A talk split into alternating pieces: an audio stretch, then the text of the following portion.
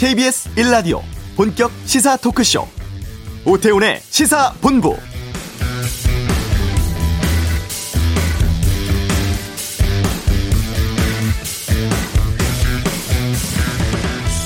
신규 확진자가 1,300명을 넘어서면서 이틀 연속 최다 기록을 경신했습니다. 사흘 연속 1,200명 넘는 확진자가 나온 것도 처음인데요. 비수도권의 유행 규모도 커지고 있어서 전국적인 대확산 우려 나오고 있습니다. 정부는 일단 확산세가 거센 수도권에 대해서 월요일부터 2주간 새로운 사회적 거리두기 최고 수위인 4단계 적용하기로 했는데요. 이 4단계는 대유행에 해당하는 가장 높은 단계고 우리가 한 번도 가보지 못한 길입니다. 그만큼 심각하다는 건데요. 오후 6시 넘기면 개인적인 모임은 2명까지만 되고 행사 집회 금지되고 결혼식 장례식 친족만 참석할 수 있습니다. 힘들지만 다시 해야겠습니다. 우리 일상 되찾을 수 있도록 조금만 더 힘써 주시길 바랍니다. 자, 오태훈의 시사본부 청소년 게임 이용 관련한 이른바 셧다운제 논란이 큽니다. 여가부 폐지 주장까지 나오고 있는데요. 이슈에서 이 문제 짚어보겠습니다.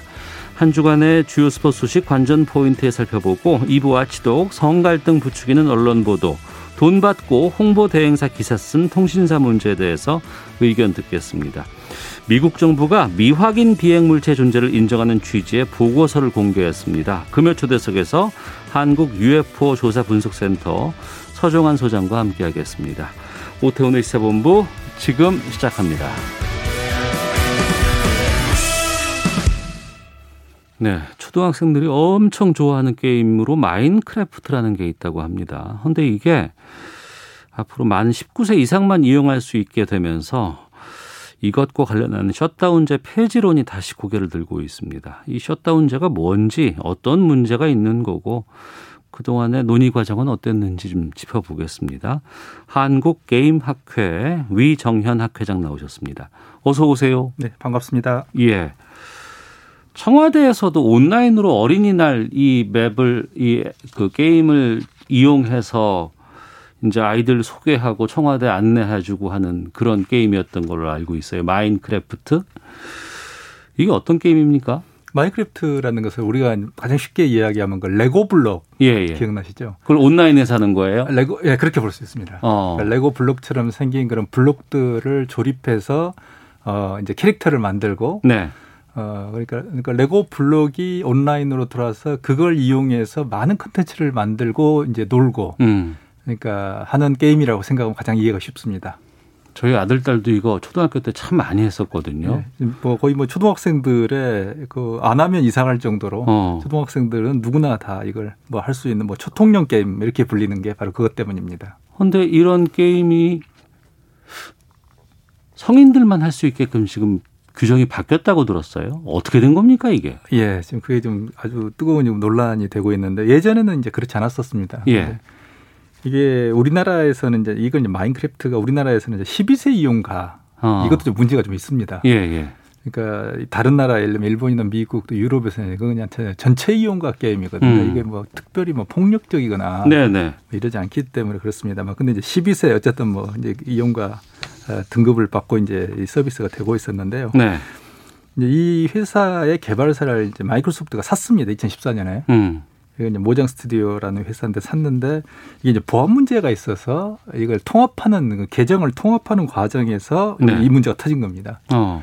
그래서 원래는 그러니까 서버를 어떻게 해야 되냐면 어 계정을 관리할 때 어, 이제 우리식으로 따지면 예를 들어서 이제 그쪽 따지면 이제 성인 이상의 그러니까 마이크로소프트는 계정이 전반적으로 그러니까 성인이냐 청소년이냐 이런 걸 별로 구별하지 않고 예, 예. 처리를 해왔었는데 어. 한국이 이제 걸리는 겁니다. 네. 한국은 왜냐하면 이 계정을 청소년이냐 청소년이 아니냐라는 것들을 이제 마인크래프트 하려면 이걸 구별을 해야 되기 때문에 음. 그럼 이제 사실은 이제 이 글로벌 기업 입장에서는 한국 같은 그런 것들을 복잡한 절차를 처리하려면 돈도 들고 네. 관리가 힘들거든요. 한국만 예외적인 상황이 된 거죠. 어. 그러니까 아예 그냥 귀찮으니까 마이크로소프트는 뭐냐면 다 귀찮고 네. 한국은 그냥 성의만 하는 걸로서 어. 그러면 문제가 해결되거든요.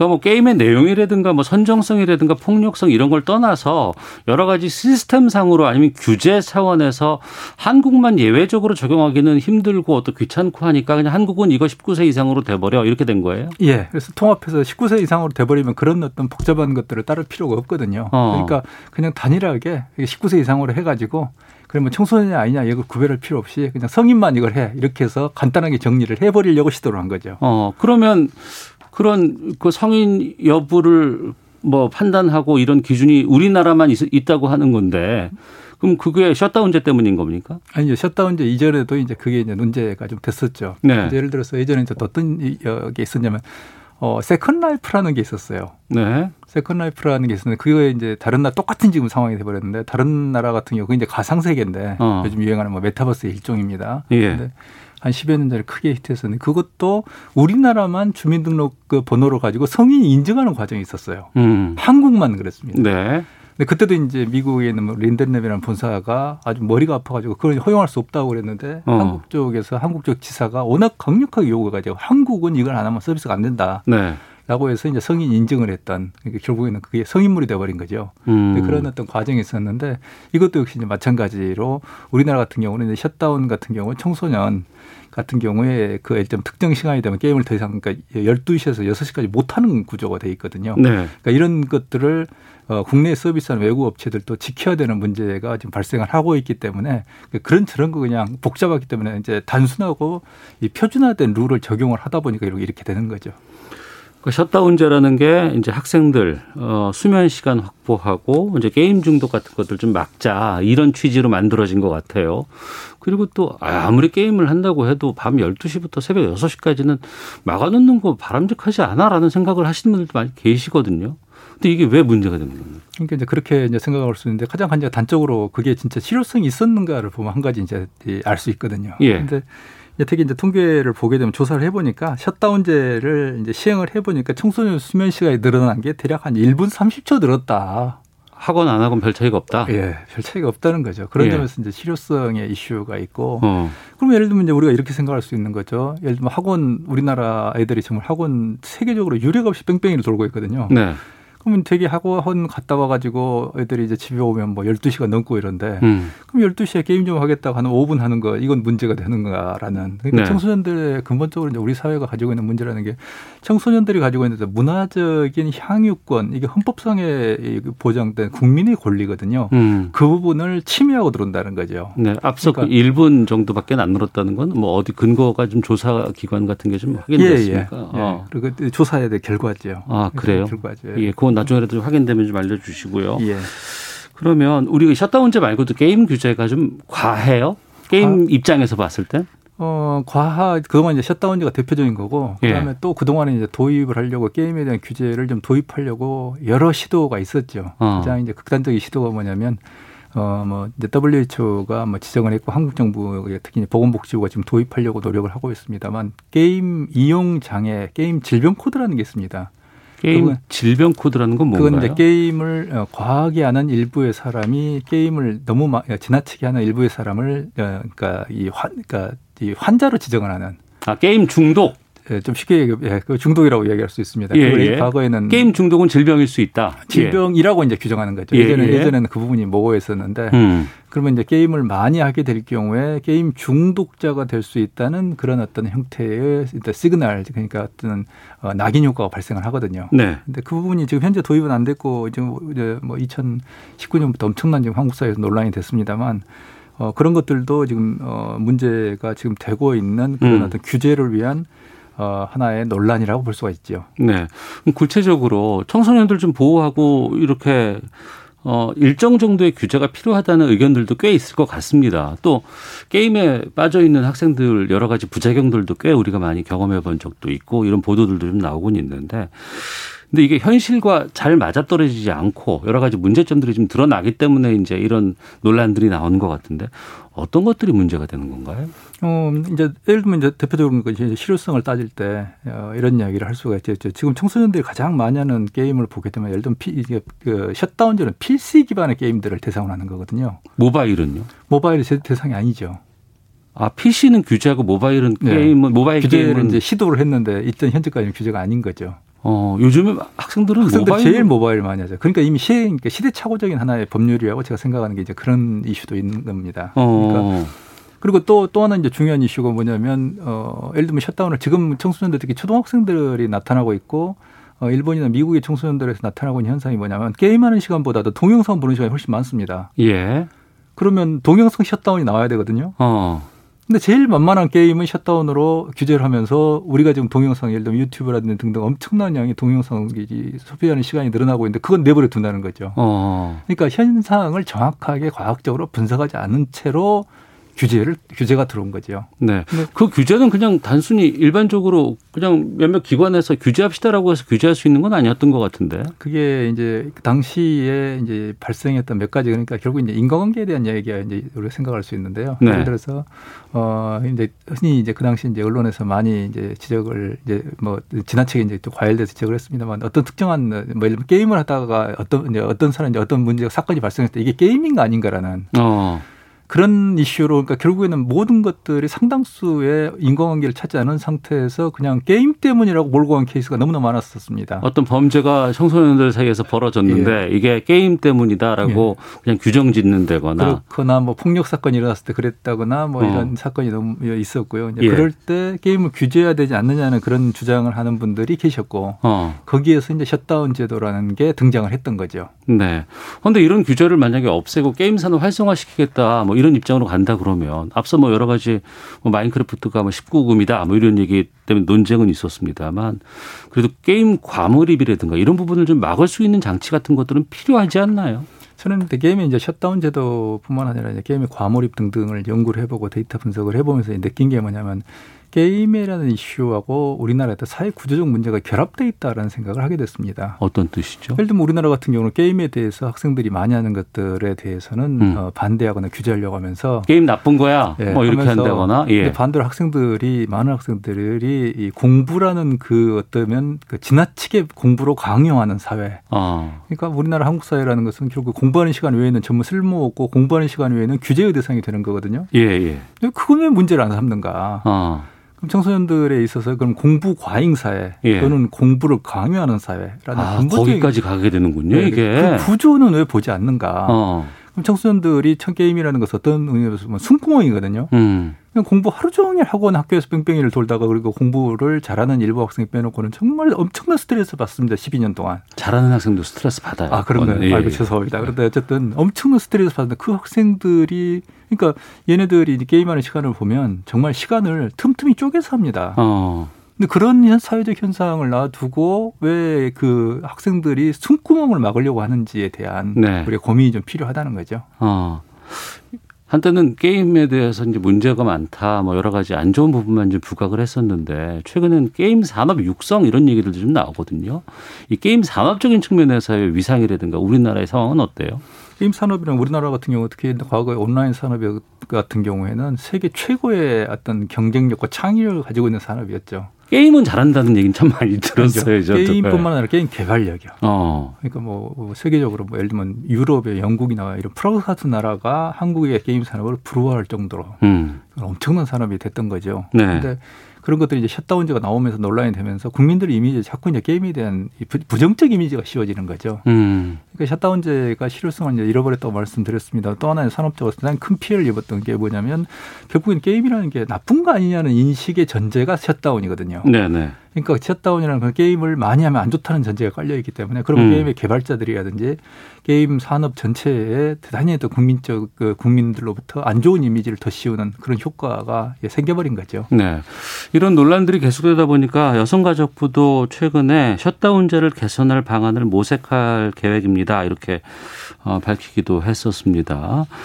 그런데 지금 이게 국회 차원에서도 셧다운제에 대한 뭐 대안들 같은 것 어, 발의 되고 있습니다. 뭐 아예 그냥 폐지하자는 것들도 있고 그게 아니고 일정 정도 무슨 뭐 제공 시간에 대한 것들을 좀 바꿔보자 뭐 이런 얘기들도 나오고 어떤 쪽으로 가야 한다고 보세요? 셧다운제는 폐지되는 게 맞다고 생각합니다. 네. 그리고 지금 지금 현재도 셧다운제는 두 개의 법률이 충돌하고 있거든요. 어. 청소년 보호법에 의해서 그게 이제 강제적 셧다운제 12시에서 네. 6시까지는 그냥 다 서버 닫아버리는. 음. 그리고 이제 선택적 셧다운제라고 그래서 이제 이건 게임 산업진흥법에 나와 있는 이런 어떤 셧다운제인데요.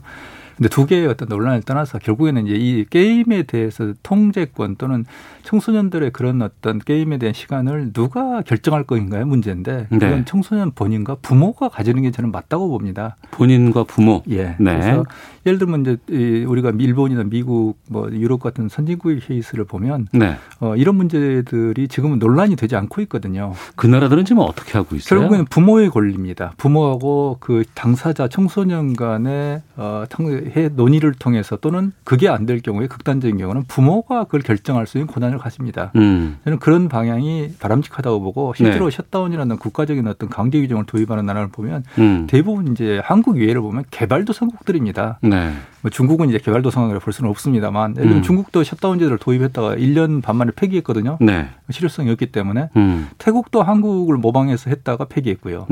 네. 그러니까 보면 선진국의 케이스를 보게 되면 우리가 이제 따라가야 될 그런 루트를 보게 되면 결국에는 이제 부모가 어떻게 이 현명하게 이 문제를 잘 대처할 것이냐. 음.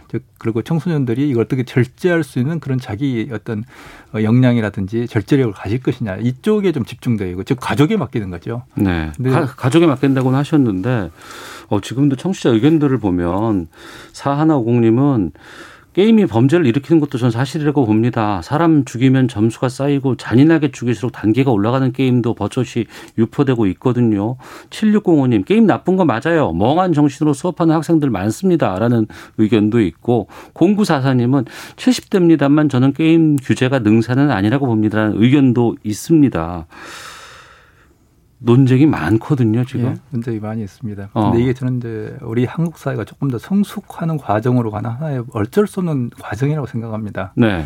왜냐하면 게임에 대한 어떤 어떤 긍정과 부정의 논란도 어, 미국도 있었고 일본도 있었습니다. 음. 하지만 이제 현재를 보게 되면 그들에게 이런 논란은 이제 없다는 거죠. 네. 그리고 주로 어, 가족에서 특히 이제 부모들이 어떻게 현명하게 게임에 그러니까 게임이라는 자체가 이미 청소년들에게 있어서 그러니까 기성세대와 다른 게 문화입니다. 그대로 삶의 일부입니다. 어. 그 부분이 결정적으로 좀 다른 겁니다. 네. 그래서 게임을 못하면 그 자기들의 또래 집단에서 완전 소외돼 버립니다. 음. 그래서 게임이라는 게 그들에게 있어서 필수 불가결 하나 문화적 요소, 삶의 한 부분이라고 생각하면 어떻게 슬기롭고 현명하게 게임을 하게 할 것인가라는 네. 이런 쪽으로 관심이 가야 되는 거거든요. 못하게 막고 그래서 어. 음지로 숨고 때는 심지어는 뭐 부모님의 아이디를 쓰고 뭐 이런 이런 게 네, 아니라 네, 그들이 어 어떻게 하면 어, 자기 스스로가 절제하고 스스로를 제어할 수 있는 역량을 가지게 할 것인가 그리고 어떻게 하면 좋은 게임을 하게 할 것인가 네. 이게 이제 부모가 해야 될 역할이라고 저희는 보는 거죠. 여성가족부가 이제 개선 방안 하겠다고 협조하겠다는 그 보도자료 내용들을 보면은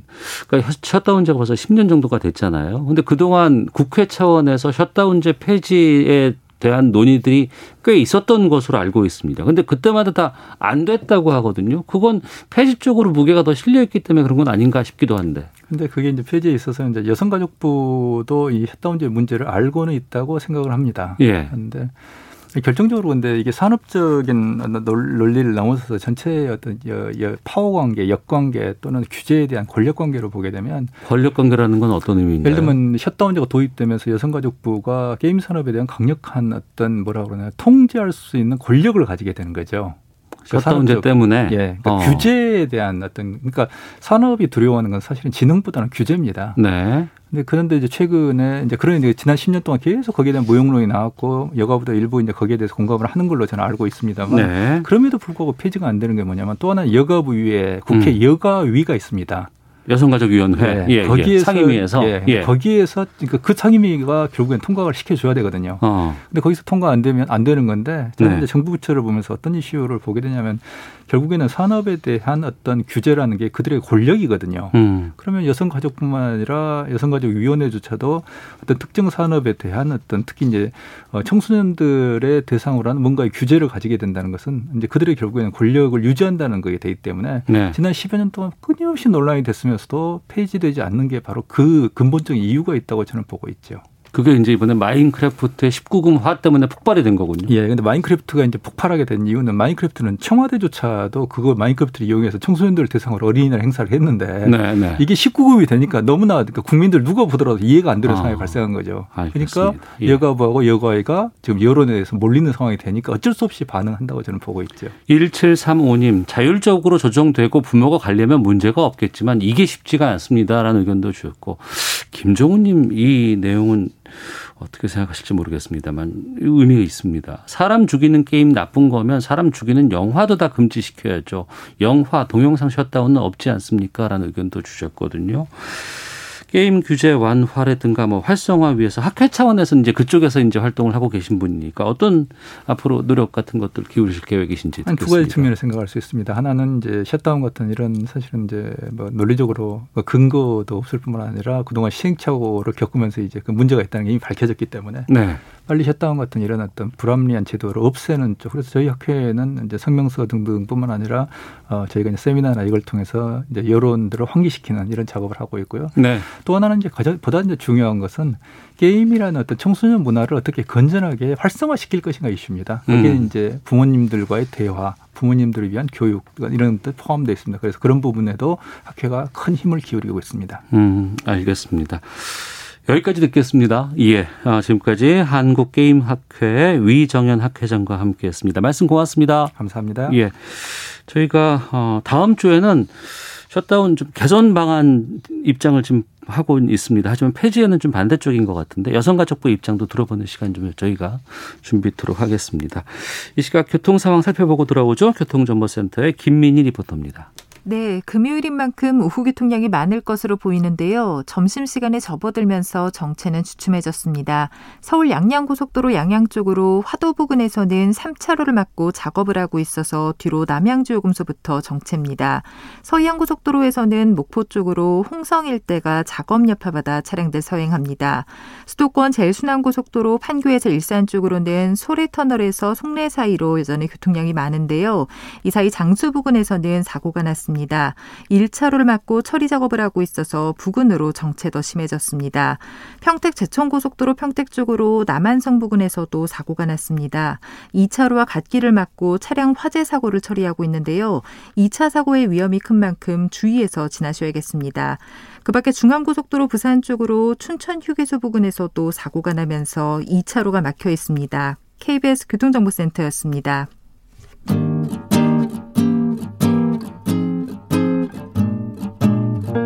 KBS 1라디오 오태훈의 시사본부 여러분의 참여로 더욱 풍성해집니다. 방송에 참여하고 싶으신 분은 문자 9730번으로 의견 보내주세요. 짧은 문자는 50원, 긴 문자는 100원의 정보 이용료가 붙습니다. 애플리케이션 콩과 마이케이는 무료고요. 시사본부는 팟캐스트와 콩, KBS 홈페이지를 통해 언제나 다시 들으실 수 있습니다. 많은 참여 부탁드려요. 네, 한 주간의 스포츠 소식을 정리해 보겠습니다. 관전 포인트 최동호 스포츠 평론가와 함께합니다. 어서 오세요. 예, 안녕하세요. 정말 얼마 남지 않았습니다. 도쿄 올림픽. 예. 7월 23일 개막 예정인데. 아, 이 정도 남았죠? 그렇습니다. 예. 무관중으로 도쿄 올림픽은 치른다고요? 예. 이 돌이켜 보면은 뭐 우리가 치렀던 월드컵이나 올림픽도 그랬고요. 어, 도쿄 올림픽은 이번에 코로나19 때문에 특히나 더 그런데 어, 긴박하게 돌아가는 그런 느낌이에요. 긴박하다는 건 어떤 의미인가요? 어, 예를 들면 우리는 월드컵 치를 때 이 개막 한 2개월 전까지 경기장이 완공된다 안 된다. 네. 이런 아, 그런 건 항상 있어 이슈가 늘 예, 예, 있었고요. 예, 예. 이 도쿄올림픽은 특히 어, 이 코로나19 때문에 일본 정부는 코로나19 임에도 불구하고 관중 수용해서 치르려고 최대한 애를 쓰고 있는데 예, 예. 다시 코로나 사태가 악화가 되다 보니까 어. 어제 토마스 바흐 IOC 위원장이 오후 늦게 일본에 도착했거든요. 아, 와 있어요? 예, 예. 도착했는데 여장을 풀자마자 곧바로 화상 회의에 들어간 겁니다. 그것도 대면이 아니고 화상으로. 예. 예. 접촉이 안 되니까요. 예. 토마스 바흐도 자가 격리는 해야지 되니까. 음. 이 IOC와 이 일본 정부 도쿄도 그리고 올림픽 조직위원회 관계자가 오자 회의를 열고 긴급하게 무관중 경기를 결정을 한 거죠. 네. 근데 일본에서는 이 도쿄 도를 포함해서 아홉 개 광역 지자체에서 이 경기가 열리거든요. 네. 근데 도쿄도를 포함한 그 수도권의 네 개 광역 자치단체에서는 무관중 경기. 음. 나머지 다섯 개. 예를 들면은 마라톤은 도쿄가 너무 더우니까 네. 삿포로에서 치른다고 경기장 장소를 바꿨잖아요. 아 마라톤도 삿포로에서 열려요. 예. 예. 이 코로나 19가 이슈가 되기 전에는 일본의 방사능과 일본의 폭염 그거 걱정했었죠. 예, 그게 네. 이슈가 네. 였었죠. 그래서 네. 경기 장소가 결국 바뀌었습니다. 네. 어, 그래서 후쿠시마에서 열리는 이, 이 야구를 포함해서 어, 수도권 외 광역 지자체는 일본 정부와 지자체장이 앞으로 협의를 해서 무관중 음. 여부 또는 관중 제한 그 퍼센테이지를 조정을 하고 하되 네. 도쿄를 포함한 네 개 우리식으로 얘기하면은 서울과 경기도, 인천 음. 수도권 지역 네 개 지자체는 무조건 무관중 경기를 한데 결정이 됐죠. 네. 결정은 했다고는 하지만 경기 치른다고는 하지만 예. 관중 없이 근데 제대로 선수촌 관리라든가 아니면은 여러 가지 출입국 관리, 방역 상황 점검 이거 잘 할 수 있을까 일본이 그거 아, 걱정이거든요. 이게 좀 걱정스러운 바가 저는 솔직히 걱정이 됩니다. 제 예상으로는 음. 이 지금 일본이 12일부터 이 긴급 사태를 선포를 했죠. 8월 22일까지. 예, 그 예. 그러니까 올림픽이 7월 23일서부터 8월 8일까지니까 이 도쿄 올림픽은 그 긴급 사태 기간 동안에 치러지는 겁니다. 네. 자, 그러면 이 긴급 사태는 뒤집어서 얘기하면 일본 정부가 올림픽 방역 올림픽 방역에 대한 긴장감을 최대한 올리고 최대한의 방역 시스템을 가동하겠다는 얘기잖아요. 네. 그럼에도 불구하고 허점이 곳곳에서 뚫리고 있어요. 그래요? 예를 들면 어 선수촌 관계자 도 확진자가 발생을 했고 조직위원회 관계자도 발생을 했고 그러니까 우리가 흔히 얘기하는 어뭐 AD 카드라고도 얘기를 하고 이제 ID 카드라고도 얘기를 하는데 네, 네. 이 그 출입이 가능한 이 카드를 받은 어. 올림픽 관계자 중에서 12명이 지금 확진자가 발생했거든요. 이미 예. 이것도 숨기다가 뒤늦게 밝혀진 거예요. 그 자체도 숨기기도 했어요. 예. 그리고 해외에서 입국하는 그 선수단 네. 중에 이미 우간다하고 세르비아 선수 3명이 지금 이 확진자 판정을 받았잖아요. 네, 백신을 맞고 예. 들어왔음에도 불구하고 이렇게 되면 올림픽 기간 동안에 선수들만 15,000여 명이고 음. 이 관계자까지 합치면 8만여 명이 도쿄로 몰려들게 되거든요. 네. 이 가운데 확진자가 추가로 발생할 가능성이 어, 발생할 가능성이 없다고 100% 장담할 수 있겠느냐? 저는 그 아니라고 봅니다. 어. KBS에서도 이제 다음 주가 되면은 이제 중계진들이 이제 출국을 하게 되거든요. 예. 지금 여러 가지 방역이라든가 백신 다 맞았고 그 최소한의 인원만 지금 보내고 있는 상황인데 그래도 다른 뭐 MBC나 SBS보다 많이 갈 수밖에 없는 상황이에요. 조심히 잘 무사히 왔으면 좋겠다는 생각이 드는데. 어, 이번 도쿄올림픽에서는 아마 이 올림픽 기간 동안에 이 뉴스의 초점도 그렇고 선수들의 경기력보다 오히려 이 안전에 그러니까요. 관한 예, 예. 뉴스가 더 주목을 받지 않을까 이런 생각이 음, 들기도 하죠. 알겠습니다. 어, 안전은 또 계속해서 좀 챙겨 보겠고요. 그 무관중으로 하게 되면은 한동안 이 티켓 같은 것들 많이 팔고 막 그랬었잖아요. 이건 어떻게 되나요? 이제 티켓은 거의 그 경기 올림픽 개막하기 전에 거의 다 그 사전 다 판매가 다 되죠. 네. 그래서 판매가 다 됐습니다. 음. 어, 환불해줘야 될 거 아니에요? 환불해줘야 되죠. 네. 제가 만약에 이 도쿄올림픽 조직위원회 관계자라고 한다면은 음. 아, 우리가 무슨 이 코로나의 저주에 걸린 게 아닌가 이런 심정이 들 정도이거든요. 왜냐하면 환불해준다는 얘기는 돈을 다 다시 지급한다는 얘기잖아요. 네. 그 일본 국내에 팔린 올림픽 티켓이 전부 다 363만 장이거든요. 일본에서만? 예. 네. 어, 외국인 감독은 이제 입국을 금지했으니까 어. 이 363만 장 환불하는데 들어가는 비용이 무려 9,400억 원입니다. 거의 1조 가까이 됐네요. 예. 네. 자, 우리가 올림픽을 치르면 이 수입을 IOC 목으로 가는 수입이 있고 그러니까 로컬 그러니까 이 도쿄올림픽 조직위원회가 가지고 가는 수익이 있거든요. 네. 근데 경기장 티켓 판매 수익은 조직위원회가 가지고 갑니다. 아 그래요. 어. 그런데 이미 9,400억 원 정도 손, 손실이 났으니 네. 이 어, 어, 제가 이제 그 조직 관계자 입장이라고 한다면은 코로나의 저주에 걸린 게 아닌가. 음. 1년 연기하면서 추가 비용도 발생했고요. 심각한 적자가 예상이 되죠. 네. 어제 우리 올림픽 선수단 결단식 있었습니다. 예. 어, 뭐 중계도 좀, 좀 봤었는데 우리 선수들은 물론 이런 그 걱정도 있고 두려움도 좀 있습니다만 그래도 4년이 뭐 이제 5년이 됐는데 예. 5년 동안 고생한 것들 좀 결실을 얻고자 하는 노력들을 많이 했고 또 지금도 의지를 다지고 있지 않겠어요? 예, 그렇죠. 네.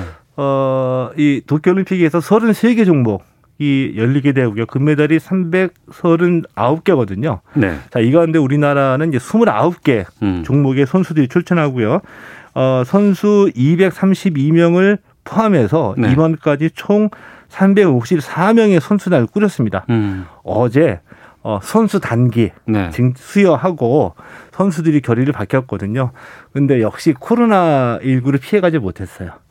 어, 선수 그 결단식에 참여한 규모도 대폭 축소가 됐죠. 종목별로 음. 지도자 한 명, 선수 한 명. 네. 그리고 이제 김부겸 국무총리가 참석했거든요. 네네. 네. 어, 코로나19로 지치고 힘든 우리 국민들에게 음. 용기를 좀 선사해 달라. 이렇게 네. 부탁을 했는데 음. 선수들도 잘하겠다. 가 아니라 네. 잘해서 음. 힘들고 지치는 우리 국민들에게 용기와 희망을 줄 수 있도록 최선을 다하겠다. 고맙네요. 이렇게 얘기를 했죠. 어. 그래서 뭐 우리가 늘 그랬지만 늘 그랬지만 이제 아, 코로나19 저도 그렇고요. 1년 넘었잖아요. 네. 좀 피곤하고 필요한 느낌, 마스크도 지겨운 느낌이 드는데 아. 이 도쿄올림픽에서 뭐 무관중이긴 하지만 우리 선수들이 최선을 다해서 어 최선을 다하는 모습. 네. 뭐 금메달 따면 더 좋고 금메달 못 따더라도 최선을 다하는 모습 이런 모습 보면서 조금 좀 용기와 희망을 얻을 수 있지 않을까 예. 이렇게 생각도 합니다. 뭐 정치적으로 사회적으로 도쿄올림픽 간에 만에 이거 갖고 논란 참 많았는데 예, 예. 그런 걸 바라보고 있는 선수들의 입장은 얼마나 답답했을까 싶은데 선수들의 그 마음도 있는데도 불구하고 우리 국민들 힘드니까 이번 올림픽을 통해서 열심히 뛰어서 우리 국민들에게 응원 보내드리겠다 위로가 될 수 있겠다라고 해주신 선수단 여러분 참 고맙고요. 고맙죠. 네, 앞으로 예. 좀잘 싸워줬으면 좋겠다 생각이 듭니다. 성적이 중요한 건 또 아닐 것 같기도 하고 좋은 페어플레이 좀 부탁드리겠습니다. 코로나 얘기 하나 더 하겠습니다. 음, 피지 선수단이 이제 일본 가야 되는데 화물기를 타고 갔다고요? 예, 입국을 했습니다. 아, 가긴 갔어요. 근데 화물기 예, 타고 갔다고요? 예, 도착을 했는데 어. 여객기가 아니라 화물기를 타고 들어왔어요. 아, 이거 이거 코로나랑 이거랑 뭔, 뭔 상관일까 싶은데 이게 이제 코로나가 우리의 일상을 많이 바꿔놨고요. 이제 코로나 때문에 무관중이라는 한 번도 경험해 보지 못한 올림픽을 우리가 보게 됐는데 네. 이 피지 선수단은 그 자신의 고국을 떠나는 순간서부터 한 번도 경험해 보지 못한 올림픽을 지금 겪고 있는 겁니다. 왜냐하면은. 네. 피지가 잘 아시는 것처럼 남태평양의 섬나라잖아요. 그렇죠. 네. 일본에 가려고 하면 원래 계획은 네. 호주로 가서 예. 호주에서 예. 이제 그 여객기 타고서 일본에 들어갈 예정이었었거든요. 예. 근데 이, 이 변이 바이러스 확증 어 확진자가 확산되다 보니까 음. 호주가 음. 입국 제한 조치를 걸었습니다. 피지 선수단조차도 예. 어. 올림픽 선수단인데. 네. 어 그러니까 이 피지에서는 이 해외로 나갈 수 있는 네. 이 비행편이 다 끊긴 거예요. 호주로 어. 호주가 일종의 허브 역할을 하는데. 네, 네, 그래서 이제 고민 고민하다가 할 수 없이 호주의 그, 어, 그 피지 난디 국제공항이 있잖아요. 예, 예. 난디에서 출발하는 화물기가 있다. 아, 화물은 그, 운송이 되니까. 예. 네. 그거를 타고 가자. 근데 그 화물기는 그 냉동 수산물 운반하는 네네. 그 화물기인데 어. 여기에 50여 명이 타고 갔습니다. 도착했습니다. 그런데 아. 어, 이게 처음 보는 올림픽이라는 게 그 피지가 성적이 안 좋을 것 같잖아요. 네. 그런데 이 수영 잘하지 않아요? 수영도 그렇고 이 어. 남태평양의 그 호주, 호주, 뉴질랜드 피지가 럭비 강국이 럭비 강국이죠. 예, 맞습니다. 예. 지난 올림픽에서 호주, 어, 이 피지가 럭비 금메달 팀입니다. 아, 그래요? 예, 근데 이 금메달 선수들이 어. 자 화물기 타고 냉동 수산물과 함께 일본에 도착했습니다. 어. 선전을 기, 원합니다 아. 그만큼 선수들에게 올림픽이 중요하거든요. 그렇죠. 예. 그 방증도 좀 여기서 나오는데 알겠습니다. 참 우여곡절 끝에 열리게 되는 것 같은데 좀 지켜보겠습니다. 자 그리고 유현진 선수 이야기 살펴보죠. 어제 시즌 8승 달성을 했고 이 전반기 거의 끝난 셈 아닌가요? 어, 류현진 선수는 전반기 등판이 다 끝났죠. 음. 예. 어제 그 볼티모어전에서 5이닝 1실점 시즌 네. 8승을 챙겼고요. 어제 경기 뭐 승리도 승리인데 눈여겨봤던 게 그 직전에 두 경기에서 안 좋았죠. 주무기였던 체인지업이 영 옛날 같지 않다 이런 음. 얘기가 나왔었잖아요. 네. 그래서 어제 경기에서는 어 이 부진이 일시적인지 음. 아니면 다시 이그 위력을 되찾을 수 있을지 이게 이제 관심사였는데 뭐 충분히 통할 수 있는 어, 공을 던졌고요. 어, 전반기를 8승으로 마감했습니다. 네. 산술적으로 생각해 보면 시즌 16승 페이스죠. 음. 후반기 남았으니까. 그러니까 뭐 성공적이었다 이렇게 평가를 할 수 있겠고요. 어, 14일이 메이저리그 올스타전이거든요. 네. 올스타전 브레이크, 그러니까 휴식 끝나고 17일에 텍사스전이 예, 정돼 있는데 음. 어, 류현진 선수 아마 17일 텍사스전에 등판하지 않을까 이렇게 예상하고 있습니다. 아 그렇군요. 알겠습니다. 지금까지 관전 포인트 최동원 스포츠 평론가와 함께했습니다. 고맙습니다. 예, 고맙습니다. 예, 잠시 후 이부 와치도 가짜 뉴스로 밝혀진 지하철 실신 여성 외면 논란 보도에 대해 짚어보겠습니다. 금요 초대석 UFO 존재에 대해서 이야기하겠습니다. 입으로 갑니다.